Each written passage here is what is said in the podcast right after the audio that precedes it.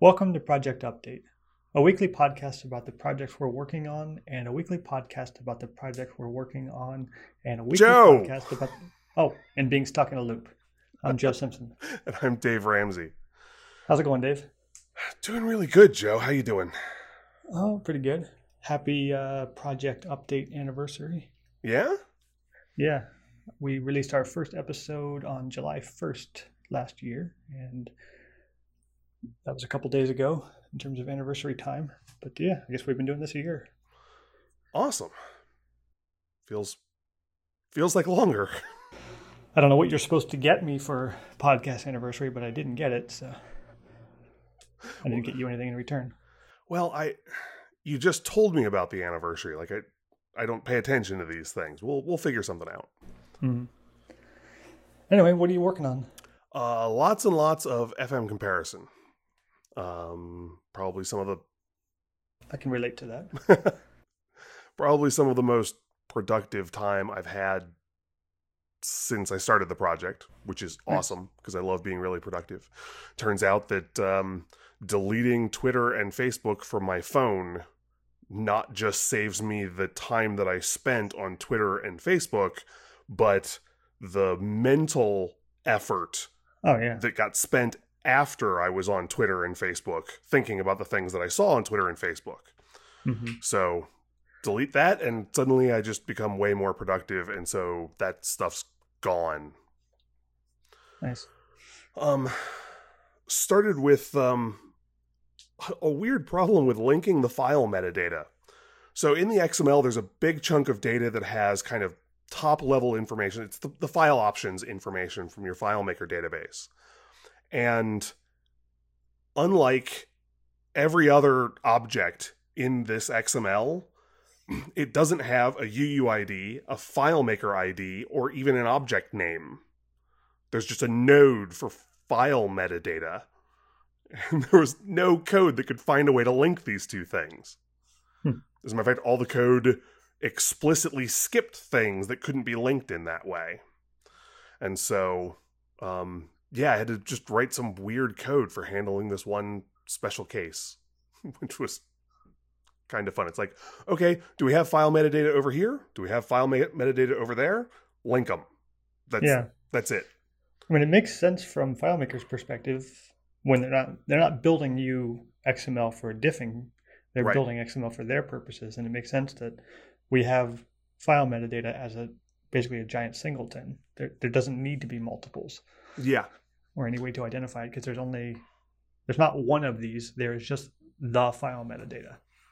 And the other way of thinking of it is the um, file metadata isn't its own node, it's actually a child of the whole database itself. Mm-hmm. And so if I told those nodes to grab their UUID, file name, and FileMaker ID out of the database itself, they might have linked up naturally. But then I would have had to omit that metadata out later for display. It was just a pain. Mhm. Um, but uh, yeah, that's working now. It's happy. Yay. Um, we do still have to work on changing the display for that one Mm-hmm. because clicking on file metadata then takes you to the result list of edited file metadata items, which always has one item and it's Mhm. always been edited. Yep. Um, then dug into big nasty mess of script diffing. Ugh. There's just so much there. Yeah. Um, I dug out some code that I had used in FM Perception that did generic diffing. Um, just you hand it two lists of strings and it identifies the changes between them. What's cool about this is that this is different than the code that you're using in the UI to highlight changes between two nodes because mine actually takes a list of strings, not a return delimited string, Mm-hmm. which means that my individual elements in that list can contain returns. So I can just throw it a paragraph of text and say, this is one element, compare it to the other multi lined elements, um, which made diffing CSS easier and that kind of stuff. So yeah, I've got this generic code that just diffs a table of strings. And then I'm using that in multiple places now where I have to write the custom code that says, okay, now that you've found the differences, what do we do with it? How do we generate display elements out of this? And what actually are the lines that we're going to display? In comparison, FM Perception, when it was doing its diffing, only displayed things that had changed when it was looking at script steps. So anything that hadn't changed would just get thrown away because it wasn't part of the report.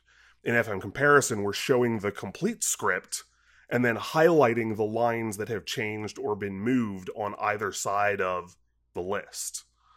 Um, so yeah, it's that code ends up being usage specific. So lots of good shared code, love that.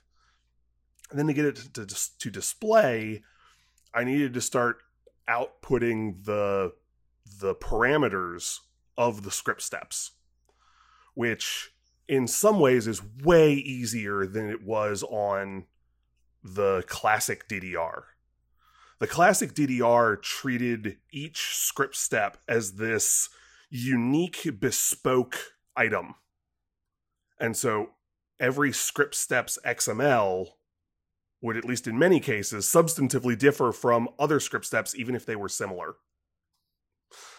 And so there was a lot of work there, and you had to say, okay, if you're in this kind of script step, then these are the things that you look for, and this is what you do with them.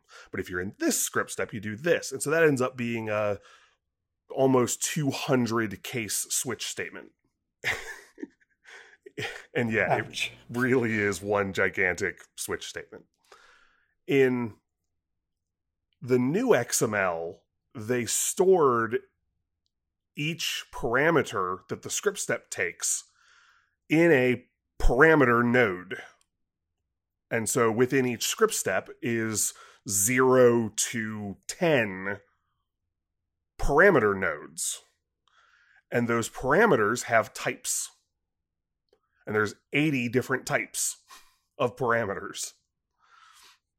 Which sounds like a pain, but 80 is way less than 200. And so I can just tell it, oh, you found this kind of parameter? Spit it out this way. And it just runs through the things. And the cool part here is A, I don't have to tell it for each script step which parameters to expect. It just mm-hmm. gets a list of parameters and outputs them according to the rule for that parameter.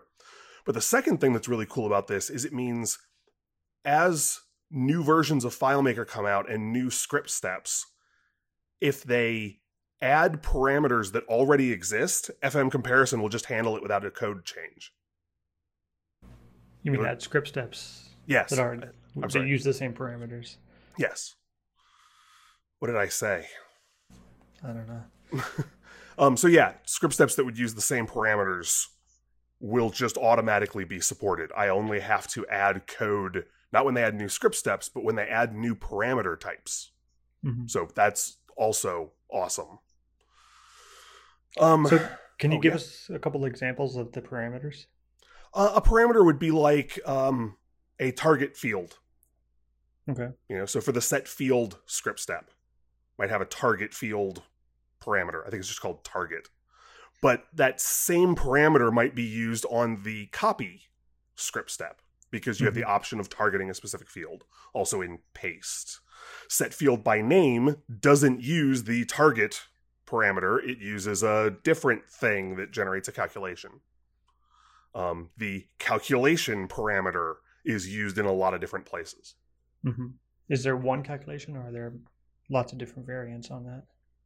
I think there's variants. Um, I'm still working my way through them. There's 80 of them, so I don't know. I I, I built a giant FileMaker database. Started with one that had scripts that contained every single script step. Mm-hmm. And then in the altered version of it, added every parameter I possibly could to every single one of those script steps. So it's not a functional script, but it's just there to provide me script steps that run through every possible variation. Mm-hmm. And then I took all that XML and ended up dumping it into another FileMaker database that would break it down by which parameters existed. So for every script step, I have every kind of parameter that it takes with examples of each one. And then I've got those then grouped by parameter type, and I can then run through those and say, okay, this particular parameter type has three variants. Here's how you identify the variants, and then here's how you parse each of those variants. Can you use that list of parameters in that database to maybe pivot that out to a table with unique values and use that to build your switch statement in code? So you don't actually have to write all of that? Uh, I probably could. That's it, as I'm building each or support for each parameter type, I'm adding the case for that one. So it's it's a tiny bit of effort distributed many times rather than just sitting down and writing the 80 statements. Hmm. The other th- reason that I don't necessarily want to jump ahead and write that code automatically is some of the parameter types are very similar. Hmm. So something like target field might also be almost exactly the same kind of parameter as field ref. Yeah. Which might be the same as source field. But they made a different type so they could understand that it was being used differently within that script step but it's not actually a different parameter type. Yeah, they're using it differently, but you're still, for your purposes, going to be displaying it the same way. Yes. So I, am not yet at the point where I want to kind of automatedly create this code. I'll settle for automated analysis and then letting that feed me what really needs to be done. Mm-hmm. Um, but yeah, that was a lot of fun to play with. Uh, and after that, got into script and layout organization. So in the FM comparison interface, we differentiate between edits to scripts and edits to the order of scripts in the script list. What folders they're in, what the hierarchy is, that kind of thing. And so those are two different interfaces one for making changes to scripts, and the other for reorganizing scripts. And scripts and layouts have basically the same structural thing. So I'm working on both of those simultaneously. And it basically uses that same generic code for diffing the list of items and then handles what to do with that data a little differently. Um, it needs some more work, almost certainly. I've got good results happening and they look kind of close, but it's looking at a humongous chunk of JSON and trying to make sure that the JSON that's spitting out is actually saying the things that I want it to. So I need to mock up an interface so that I can actually see that data in kind of a tabular format. And then I'll be able to tell if it's doing everything I want it to do in exactly the way I want with the manufactured test data that I produced that runs through every possible variation of messing up that hierarchy somehow. Like a folder within a folder within a folder that contains a script that then has a separator that then drops back down three layers because all of those folders closed. Like, I would never do that in my script organization, but somebody's going to do it. Mm-hmm. Actually, I just thought of another test case that I need to do there is we need to do one that has like 12 folders and see what happens when that hierarchy gets too deep just for display purposes for our FM comparison. I wonder if FileMaker has a limit to folders. There's an outstanding question there that we've got to tackle at some point, and I don't need any kind of answer from you right now, but if you have ideas, we can talk about it. There is some script level metadata that FileMaker reflects in its organization interface. Like whether this script appears in the drop down list, whether this script runs with full access privileges, whether this script uh, uh, enables Siri integration. Those things have indicators in the organization interface in FileMaker. Mm-hmm. Do we want those to be visible in our script organization interface? Probably, yeah if the user's used to seeing them in FileMaker. Yeah. I mean, we're already handling them at the script level, but I, I prepped for us to do it at the script organization level. I just need to do a little bit more work to support it, but yeah, yeah, I was inclined the same way. It'll look really cool when we get it done. Mm-hmm. I'm sure when you're done making it look fantabulous. Mm-hmm. Um, I uh, and in kind of simpler bits, I I added a truthiness filter to FileMaker Boolean values. Oh yeah. Um, it's like if something is true, it is true. If it's anything else, it's false. And the reason for that is that A, sometimes the result spits back a blank. Sometimes the result might spit back a null. Sometimes we get the actual word false, and sometimes we get the word true. Yeah. And- It, it, I'm I'm relatively new to programming, but I'm pretty sure a boolean should have two states. It really shouldn't have four. well, but as a database designer, you know that if you have something like a checkbox, you can't tell the difference between I never entered any value and I wanted this to be off. Yeah, but that's because FileMaker doesn't have the concept of bools in the database schema. Hmm. We, we just mimic that with you know a text field or a number field with an X or a one. in a lot of cases it's functionally the same problem Mhm. where if FileMaker for a particular property sees a false, sometimes in the XML they just don't export the property. And so when I go looking for that specific property and I find nothing, I'll get back either an empty string or a null depending upon which code I'm using to ask the question. Like there, like in Swift, you can actually make an optional bool, and I want to make a little Mac utility that will slap the user when they do that. Nice. Um although an optional bool is kind of the perfect answer. It's the three state bool. I love it, Joe. I, I- I, I don't understand what your problem is. I hate it so much.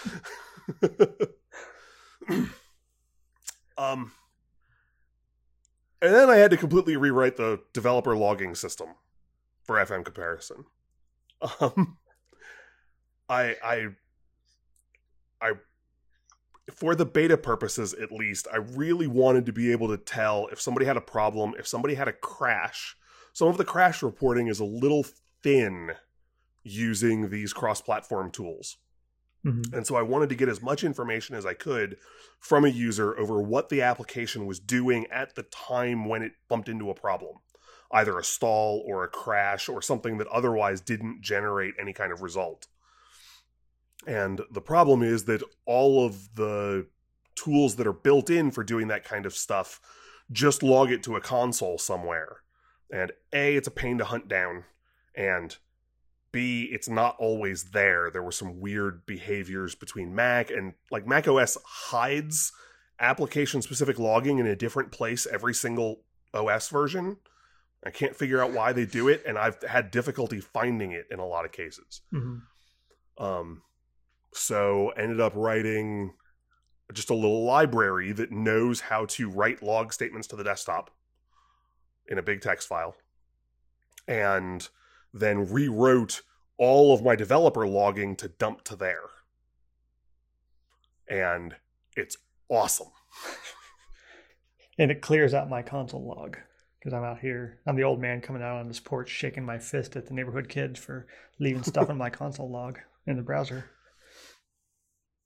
Uh, I haven't touched that side. No, but I- towards the beginning of the project, there were Yes. hundreds or thousands of things printing there. I'm like, I can't find the one thing I'm trying to debug. One of the things that I would like to do is give you a message you can pass to the back end hmm that just says add this to your log hmm so that we can get things not even so much like data but stuff like the user clicked this button Yeah. in the ui and then right after that you'll see a line that says and the back end picked it up and ran with it hmm so we could see if somebody presses a button but the back end doesn't respond that would be fantastic Yeah. when we can't get on the user's machine. This is, however, the first time that I've actually had a big text log available in a desktop file without substantive user interaction.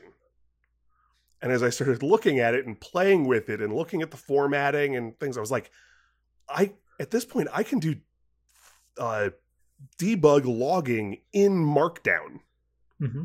with like styles and section breaks and and bullet points and oh wow. So Yeah. I still haven't done it.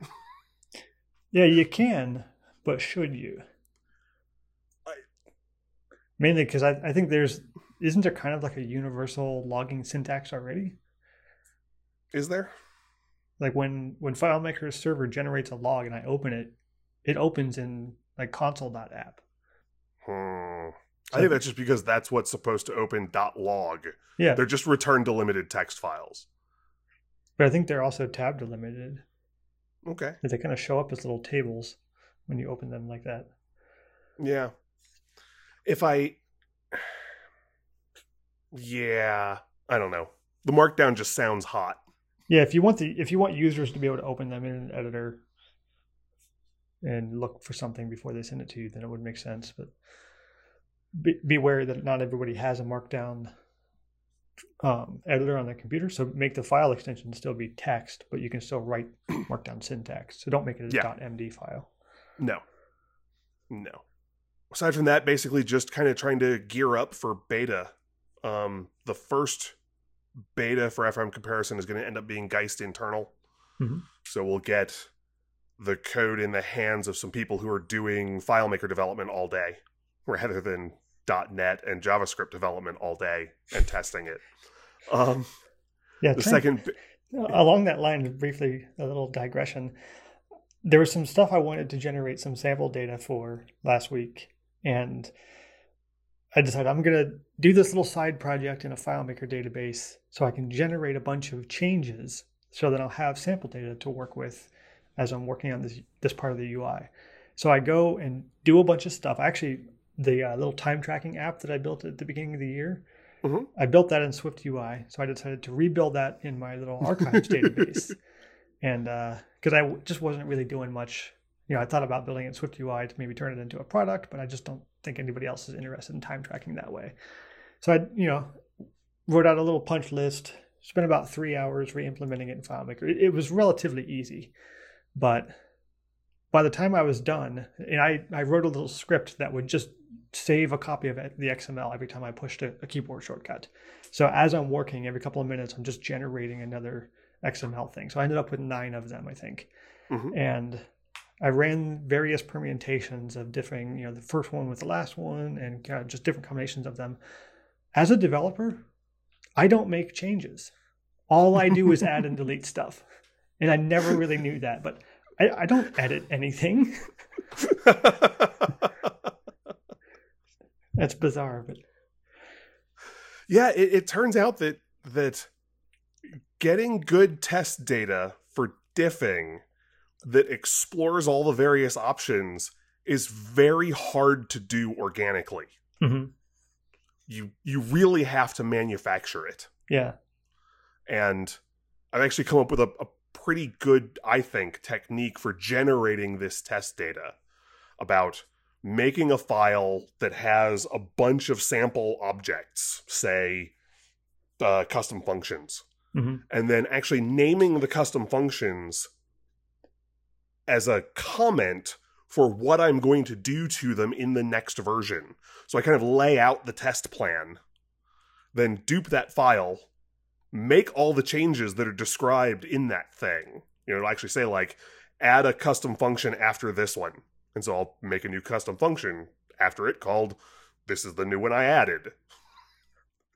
And then when you open those up and compare them, you can kind of see the map of how everything happened and where the changes occurred and make sure that it's covering all the stuff you expected it to. And you can make one of these things in about five minutes that torture tests a particular section of the system. Mhm. So, A, that's become easy. B, that means I've made eight of these so far. Mhm.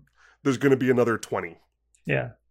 And the the good thing about the unique naming of them is you can just throw them all in, all the XML files in the same folder and browse for them that way rather than saying trying to remember what does the projects database have the calculation stuff or Yeah, Was it wh- the where was the good place for testing script organization? yeah It's the script organization test XML file and the script organization test modified XML file. yeah that's way better than trying to remember which database So yeah, the second beta for FM comparison will go out to the FM perception licensees. And we're still targeting DevCon to get that out. when is that Um I that's a fascinating question. I don't know off the top of my head. okay Um it's it's like 4 or 5 weeks from now. okay It's soon. Um yeah, and so as part of that, started fleshing out the registration screen, making that be able to display information about even though you register FM comparison by registering FM perception on that machine, you we still need a way to see that and click a button that files a support request that says that I this registration isn't working, what's going on, that kind of thing. All of that's in there. Um, definitely needs some work. It's it's just the skeleton and the structure. Really wiring it in still has to come. And we've got to answer one big question there on these kind of sub windows, which is when I say when I click the menu option that says show me the registration information, is that going to push a view onto the stack? Or is that going to open in a whole new window? i think for the most part it's going to push a view onto the stack and then allow allow us to go back um although we can kind of play with versions of that it just depends whether or not like I get you can make the case for both. Like registration has no impact whatsoever on a user session, but settings could. And do we want to build a setting screen that modifies our existing window, or yeah, it, we can. That's definitely a bigger conversation to have. We need to kind of think through what lives in there. But my my inclination is to say that we push onto the existing application stack so that we have the option of modifying our existing app state from there, but don't necessarily have to. Whereas doing it in a separate window, the the windows essentially know nothing about one another the way that you've got it set up now. So like I could be halfway through a diff and analyzing a bunch of data in a window, open a new window and change a setting, like you know, enable dark mode, but dark mode's not enabled. Like that's a different, you know, Vuex state tree in Yeah. the other window. The good news is we've got the back end to pass those messages if we want to do setting change broadcasting across multiple Mhm. Windows or app sessions. Yeah. But yeah, we've got to answer that. So another question about the beta: Will Yeah. the, will the betas have auto updating stuff? Yes. When can I, I just- have auto updating stuff? Is the real question. when, when I'm, let's see, that that's technically an alpha feature. Mhm. So um, it'll have to happen before the beta. Um, I've had it for every version of FM Perception, even the 30 versions that came out before it released. Mhm. Um, and I'll do the same thing with this. I just, yeah, I'm sorry, I don't have it yet. Um, one of the things in on the Windows installer maker that I've got, it really likes complete paths to all the items Mhm. you know here's all the items that you have to bundle up and then here's where you put them when you do the install and i need to look into their code to find out how to deal with um, saying i don't care what's in this folder grab this folder and move it. Because right now our javascript build process can make files with different names. The names can change over time and we just all that we care about is index.html right he- is right here and everything else can be whatever it wants to be Mhm. because uh, node took care of that for us. Um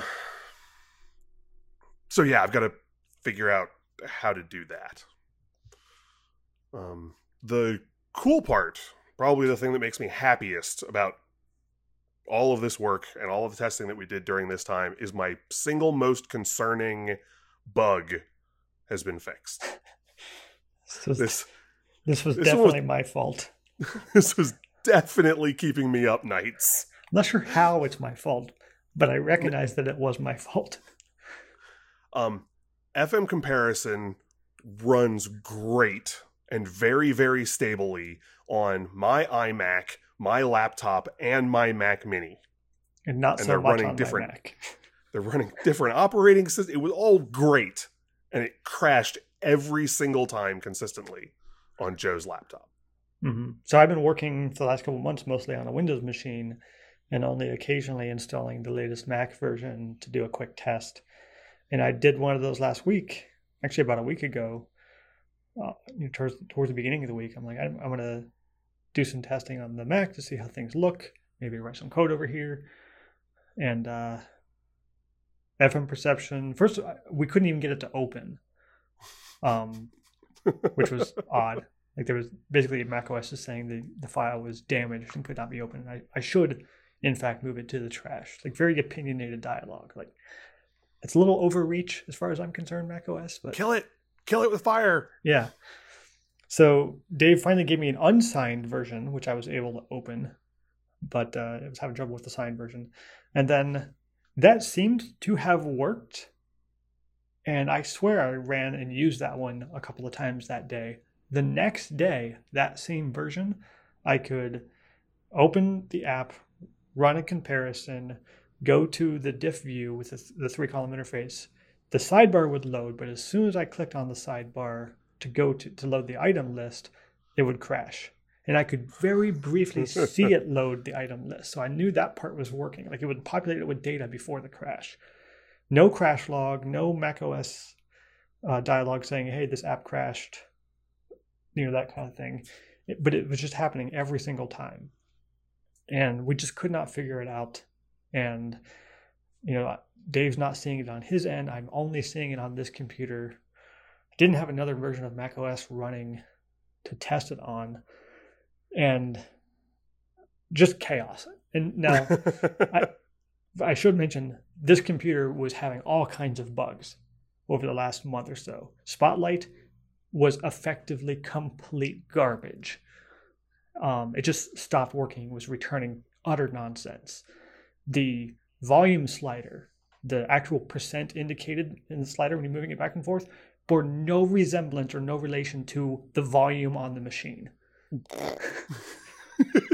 like I don't even know how to explain it, but like it would look like it was forty percent, but I'd be hearing it ninety percent, or it, it was just all over the place. So this thing was just I have no idea what happened to this.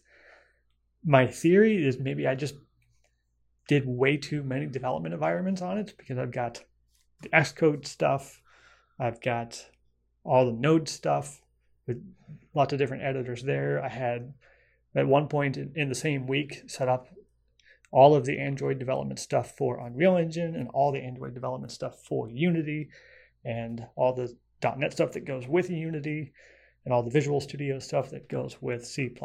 Like all of the stuff just kind of jammed into this one computer and things got wonky.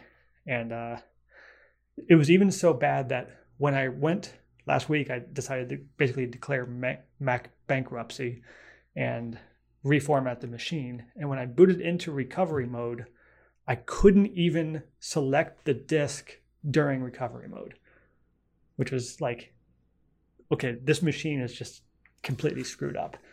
The only thing that worked was booting into recovery mode and then using disk utility to just wipe the disk entirely and then reinstall macOS from there. And after that, everything seems to be working. Like it took me a couple days to get the Mac set up again, but the first thing I did was get FM comparison up and running to see, hey, does this work? And it, it does work. I can now go to the item list and go to the detail view. So fingers crossed. That was never an FM comparison bug. I have no idea what was going on with this Mac. And uh, I don't know. I, I kind of just don't trust it at all now. Like, I'm just now I'm waiting for Apple to release a new Mac with a touchscreen or with anything else so I can just justify replacing it.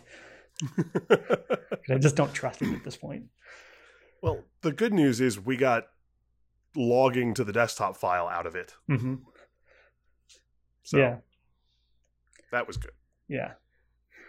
So in the process of the last couple of weeks, I've been working on FM comparison a lot as well. I've had some other projects kind of finish up, so I've been able to focus more of my kind of background cognitive processing to FM comparison and made a ton of progress on the detail view. So it's kind of interesting that the update that Dave gave, I'm like two weeks behind on the feature set because I'm working on all of the stuff that he had generated the data for in the weeks prior to that. So today he talked about generating data for scripting and script and layout organization. I haven't even touched that yet because I've been behind a couple of features. I, I got to be honest, Joe. It, it feels really good. Yeah. For the first time since I brought you on this, I'm ahead. Mm-hmm. Yeah. so I'm not following along, behind you, just fixing all the bugs that you've identified. I'm making stuff and making your life miserable, which is awesome. Mm-hmm. Yeah, and I'm not tapping my fingers, like waiting for the thing that I need. So yeah, Uh-huh. it's definitely good. So I worked on the detail card, which is kind of the main meat of the app. So the sidebar and the item list are Chrome. This this navigation to get you to your data, but the Yeah. detail is where all the diff data actually lives for a specific element. And we kind of abstracted it into a bunch of different display types where we can say like we're comparing text, we're comparing numbers, we're comparing calculations or CSS or lists of items or bools or even timestamps. I think those were the seven and the images. images. Yeah, I haven't done that one yet, which is why I keep forgetting it. Which is why I haven't done it yet. oh no! I hope I wrote that down somewhere. I'll send you daily reminders. Nice. So, you know, we're using something called JS diff to do kind of color coding, side by side comparison stuff, and just coming up with different ways to compare two values. And for the, I, I've kind of mentally separated it into simple types and complex types. And simple types are like text, where we're just comparing it using a word based process or numbers where we're just comparing the entire value. Is this value different than this value? And highlight the difference. We don't need to like doing character or word diffing on a number just produces the wrong number. Like it doesn't Yeah. it doesn't show you the differences in the number, it just produces you a bad number. Um, same thing with bool. You don't want to do character recognition on a bool because you're just going to end up with a nine letter concatenation of chaos. So the simple types, we're mostly just using word or value based diffing. And the complex types, we we may end up doing more, but for now we're doing line based diffing. So a complex type would be like a FileMaker calculation that can have multiple lines of text. And for the time being, we're just doing a line by line comparison. We may actually Mhm. do another round of word based diffing inside those lines later on. Um, it really just depends on performance. Like if we can do it without slamming the brakes on the app, then it would be really cool. And Mhm. also coming up with a way to, like, how do you double highlight something? How do you highlight something that's already highlighted in a way that people can actually see and make sense of? So that stuff has gone pretty well. Um, I I kind of on purpose wrote this code badly because I I have a tendency. Thanks. Well, yeah, I have a tendency to kind of overanalyze or over structure code uh, at the beginning, and I, you know, I kind of wrote out the way that I thought this was code was going to be structured, and then just kind of set it aside. Like I just know for some reason this isn't right, and I just wrote basically copy and paste code to get a bunch of components into the app and get the stuff printing to the screen. And after working with it for a couple of days, I was able to kind of decide how to actually structure it and go back and refactor it. But I'm, really, I'm really glad I didn't do my first idea because the way that I ended up structuring it was nothing like what I ended up with or what I had started with. So everything is working. Uh, there's a couple of little issues I've got to fix for Dave for like number formatting. So like I, there's a weird bug where I if I'm receiving an empty value, I'm printing out a zero when I should just not be printing out anything at all. Things like that. Hmm. And then the other thing I want to figure out is the the function that you you pass in two values for calculation, say, and it returns two values, and then I'm using basically two function calls. Technically, they're a computed property in Vue, but I'm, I'm calling that thing twice to get its named kind of result parameters out of it at the end. I think I need to change that because those two things aren't really in sync. I'm basically just I'm only I'm using one function because I didn't want to call the diff thing multiple times. So I kind of refactored that and got that in a working state where I only have to call it once.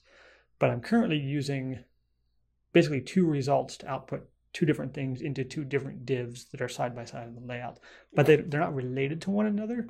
Mm-hmm. So we end up with some diffs that look really good in an optimal situation.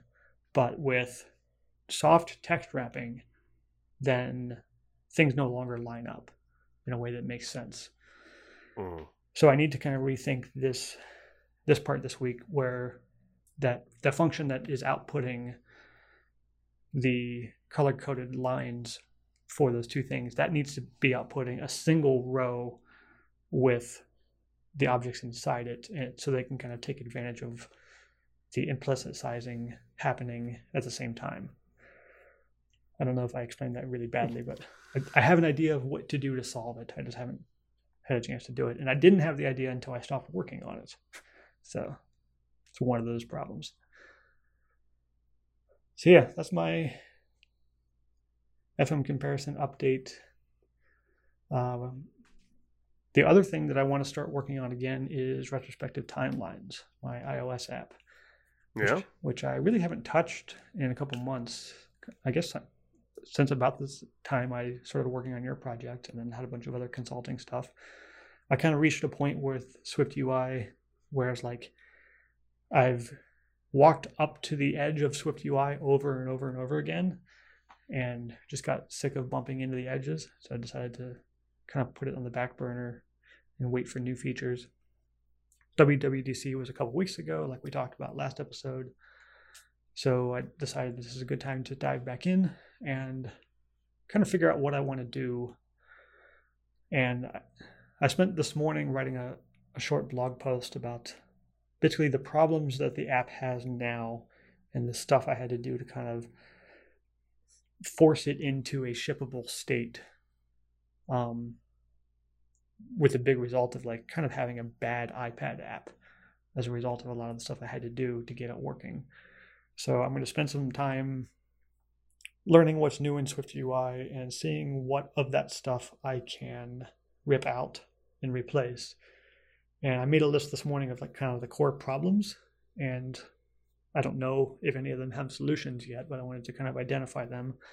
And rather than try to go through each of my complex view hierarchy now and try to fix this stuff in place, I'm going to use Swift UI to the advantage where the app has a single view at the top of the hierarchy. And I'm just going to replace that view with something else and start a totally different code path. So make a new folder in Xcode in the same project and just have a different set of views named slightly differently. So maybe you know new timeline list and new timeline detail stuff like that for now, and kind of replace them on on a case by case basis where I can still very easily just swap back to the old hierarchy to see how a feature was implemented. So yeah, that's what I'm planning on doing. I'm going to start with core data to see if there's a better way of implementing core data with Swift UI than I have currently done. And then I want to look at some of the new Swift UI features for navigation and structure. Um, I think this is in Swift UI, but I know there's something new in iOS and Mac OS called, uh, I think it's the sidebar UI, menu component. But basically, they've got a new set of APIs for dealing with kind of two and three column apps, which is what I wanted to do on the iPad, but there were so many bugs with navigation view in Swift UI on the iPad that I ended up making kind of a single stack navigation based thing. Um, so I want to get the three column interface working. I want to replace a lot of my hacky toolbars with their new toolbar components. I want to replace my little circular color picker I have like a little grid of circles for colors and icon pickers. And I want to replace that. They've got a new grid component. And then one of the cooler things they added was lazy loading for V stacks and H stacks, which was something we talked about last winter when I was working on the visual timelines. VStacks in H stacks and Z stacks load all of their content when they're referenced in a view. So I couldn't, I guess technically I could use them, but I couldn't in good conscience use them when you could have, you know, a staggering amount of data. But now that they they can basically lazy load like a table view where they kind of preload as you're scrolling. So now I can kind of reuse those without having to rely on list, which is much more formatted than say a VStack. So yeah, I don't know if I can do any of this stuff, um, but I want to spend some time identifying what I can do and then kind of making myself a punch list for the summer with the idea of shipping retrospective timelines 2.0 sometime this fall after iOS 14 ships. And at some point, I had it in the back of my mind that I need to make a bunch of schema changes, more more like a bunch of schema additions to my my CloudKit backend, my core data backend, and I was going to make myself do that first on the current shipping version before working on the beta. But I went to kind of write out what those changes are, and I can't remember what I was going to do that for. So I'm not going to do that for now. but I'm going to do all this work on a branch of the project. And as long as I'm not making any core data changes, those branches will still be able to kind of merge back into the main branch and I can still work on you know separate code paths throughout the summer if I need to make an update to the current shipping version. But as soon as I make core data changes that affect my CloudKit schema, then I then I'm in trouble. Like those things have to be reconciled in some way. So hmm yeah. Anyway, that's my update on retrospective timelines. I've got a lot to figure out. Got a lot of WWDC videos to watch and fingers crossed some documentation to read. I haven't actually I haven't had the courage to go look at the documentation because it was so bad last year. People say that it's better, and I just don't believe that yet. Like I've got to see it for myself, but I also just don't want to see it yet. Like I still want to believe there's good documentation, or at least that there is documentation. and the last thing I want to talk about is I've been kind of stuck in a loop with some of the WebXR, WebVR stuff. And I'm hoping we can use this conversation to help me break out of that loop. But the loop is something, it's entirely of my own making. This is not a technical thing. This is Joe is being indecisive thing. Mm. So I'm working with A-Frame. A-Frame is really cool. A-Frame is, you know, it's basically a bunch of HTML classes and HTML objects that you can use to define stuff. It's an abstraction layer sitting on top of Three.js. And then when you need to, you can drop down into Three.js to do more complex stuff. So I work with A-Frame a little bit. Like, wow, this is really cool, but I'm, you know, this HTML file is getting really crowded really quickly. So I'm going to make a Vue project. And then I start working with A-Frame and Vue. These things work really well together. But for some reason, Vue and Webpack, whatever configuration I'm using of those things, cannot load my 3D models. So my OBJ files or my GLB files, these kind of universal standards for 3D models, Webpack just won't go get them for me during the live preview process or the build process. So when I do like npm run build, it just won't include them. It'll include the references to them in the hrefs. I can see the file path printed out, but it won't actually get the files and put them into the resources like it does with images or audio or any other more common web file formats. So then I get frustrated with that and I spend some time trying to figure out a solution to that problem that apparently nobody else has because nobody else is working with these two bits of technology. like the like I am the Venn diagram. of A-frame and Vue. Um, so I, you know, I've had a question on Stack Overflow for a couple months with lots of views and no answers, no comments, nothing. Mm. Um, I, I just cannot find an answer. It has something to do with Webpack, but I don't know how to tell Webpack to say include this file type. Like I can't even figure out how to Google that because Googling that just returns all kinds of garbage answers. But all I want to say is like when I when I'm in Node, I've got this file format. I want this in my project, but I don't know how to I don't know how to get that to happen in my project, and I don't know how to Google that apparently. So then I I think back to something that I saw a couple months ago, which is Babylon JS, which like you know screw this A-frame stuff, screw this Vue stuff. I'm gonna go work in Babylon JS. It's a whole game engine built in JavaScript. It's gonna be awesome. I spend like 20 minutes looking at the documentation. I'm like, ah, I'm just not really ready to learn this yet. Let's go back to the basics. So I go all the way back to the beginning. Like I'm just gonna work in an HTML file with some A-frame and not have any of this Vue stuff. And then I end up with a complex file again and say, well, maybe I should kind of refactor this into some components. And before you know it, I'm in the same loop again. And I've gone through that like five times over the last two months.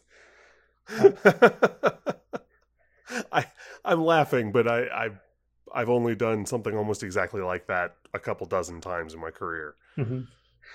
So part of the problem uh, I guess part of the reason why I keep looking at Vue is because there are some projects that would really benefit from that level of structure.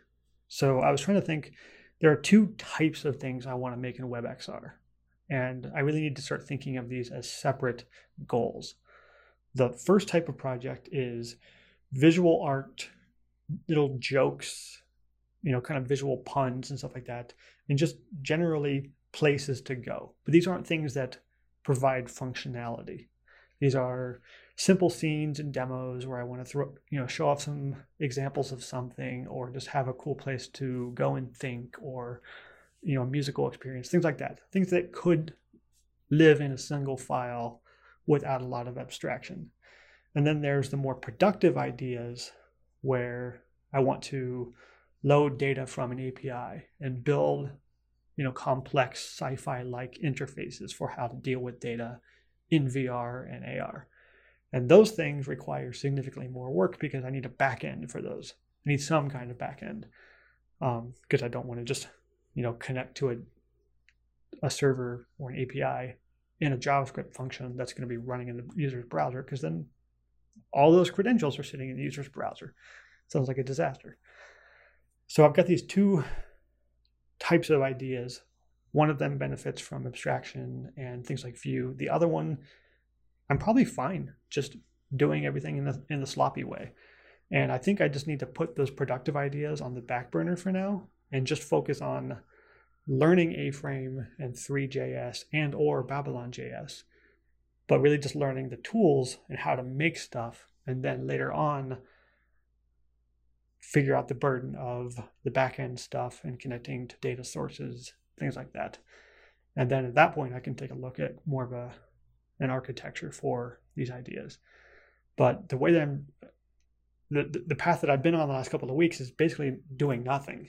Uh, like I, I keep going through that, mm-hmm. those, those other four emotions and then just not even making anything at all. So I want to kind of break out of that. So I, I guess the point of this conversation is to say, at least to try to put myself on the record with some accountability to say, I'm going to put those data visualization and data interaction things on hold for now and just focus on the simpler stuff. So, cool places to go, you know, short little game demos that don't require a ton of logic, visual puns and jokes and things like that. So those that's the stuff I want to work on over the over the summer, or however long it takes me to kind of wrap my head around writing WebXR stuff in general. In general, it sounds as though your A-frame Three.js with Vue thing works fine. It's just the Webpack process that doesn't. Mm-hmm. Well, it's not critical that you use Webpack. You can use Vue without it. Okay.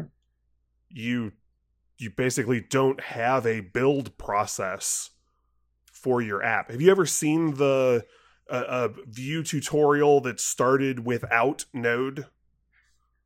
That just had an HTML file that had a call out to the a script call to the Vue thing that's out on the internet and just said go. Yes and no. I guess I've seen stuff like that, but what I want to build, like I want Vuex and router and all of that stuff. I want I want the whole application kind of state hierarchy. And I don't know how to I don't know if you can do that without actually building a project. I I think you can. Um let me dig around a little bit and see if I can find a, a decent example. Okay. Um, most of the simple tutorials don't get into the store and the router, but I'm pretty sure there's nothing in there that requires Webpack. Okay. Yeah. Um, I'm totally happy to just offboard the entire uh, Joe's hobby project engineering framework to, to Dave. you build the foundation. I mean, the, the only downside to that is if you know when you put it up online, instead of loading three HTML and JavaScript files, they'll load 50. Yeah. But you know, for initial startup, that's going to slow things down a little bit, but all those files are going to be really small. Mm-hmm. Um and again, it's your particularly for art joke scenes kind of stuff. That's that should be fine. Yeah, because I need to load all the assets. It's going to take much longer to download a, a single 3D model than all of the JavaScript. yeah, and they're going to have that problem anyway you slice it. Mm-hmm. So, um, yeah, let me see if I can find a, a decent example that that does some of that mm-hmm. and does it effectively. Like the the first one that I built didn't have any node integration whatsoever, but it didn't have the store and the router. But I'm pretty sure that's not a requirement. Okay. Um, I don't think that that's doing any substantive work. It's just merging all those files into one, doing some minification, stuff like that. So I don't I don't think that's critical. Yeah, I'm totally fine with getting rid of the minification. Like I'd rather just have I'd rather people be able to right click on it and say inspect element and actually be able to understand what that says, which with a node project you can't. It's just yeah. garbled mess. So if I can if I can denotify the Vue structure, I'm all for that. That didn't even occur to me because I'm just kind of parroting what we're doing for FM comparison. Like that's kind of the extent of my Vue knowledge is like taking what I'm learning for FM comparison and like, well, I'll try this over here. So yeah, yeah. this is this is why I brought it up because I obviously did not even consider stuff like that. Well, good.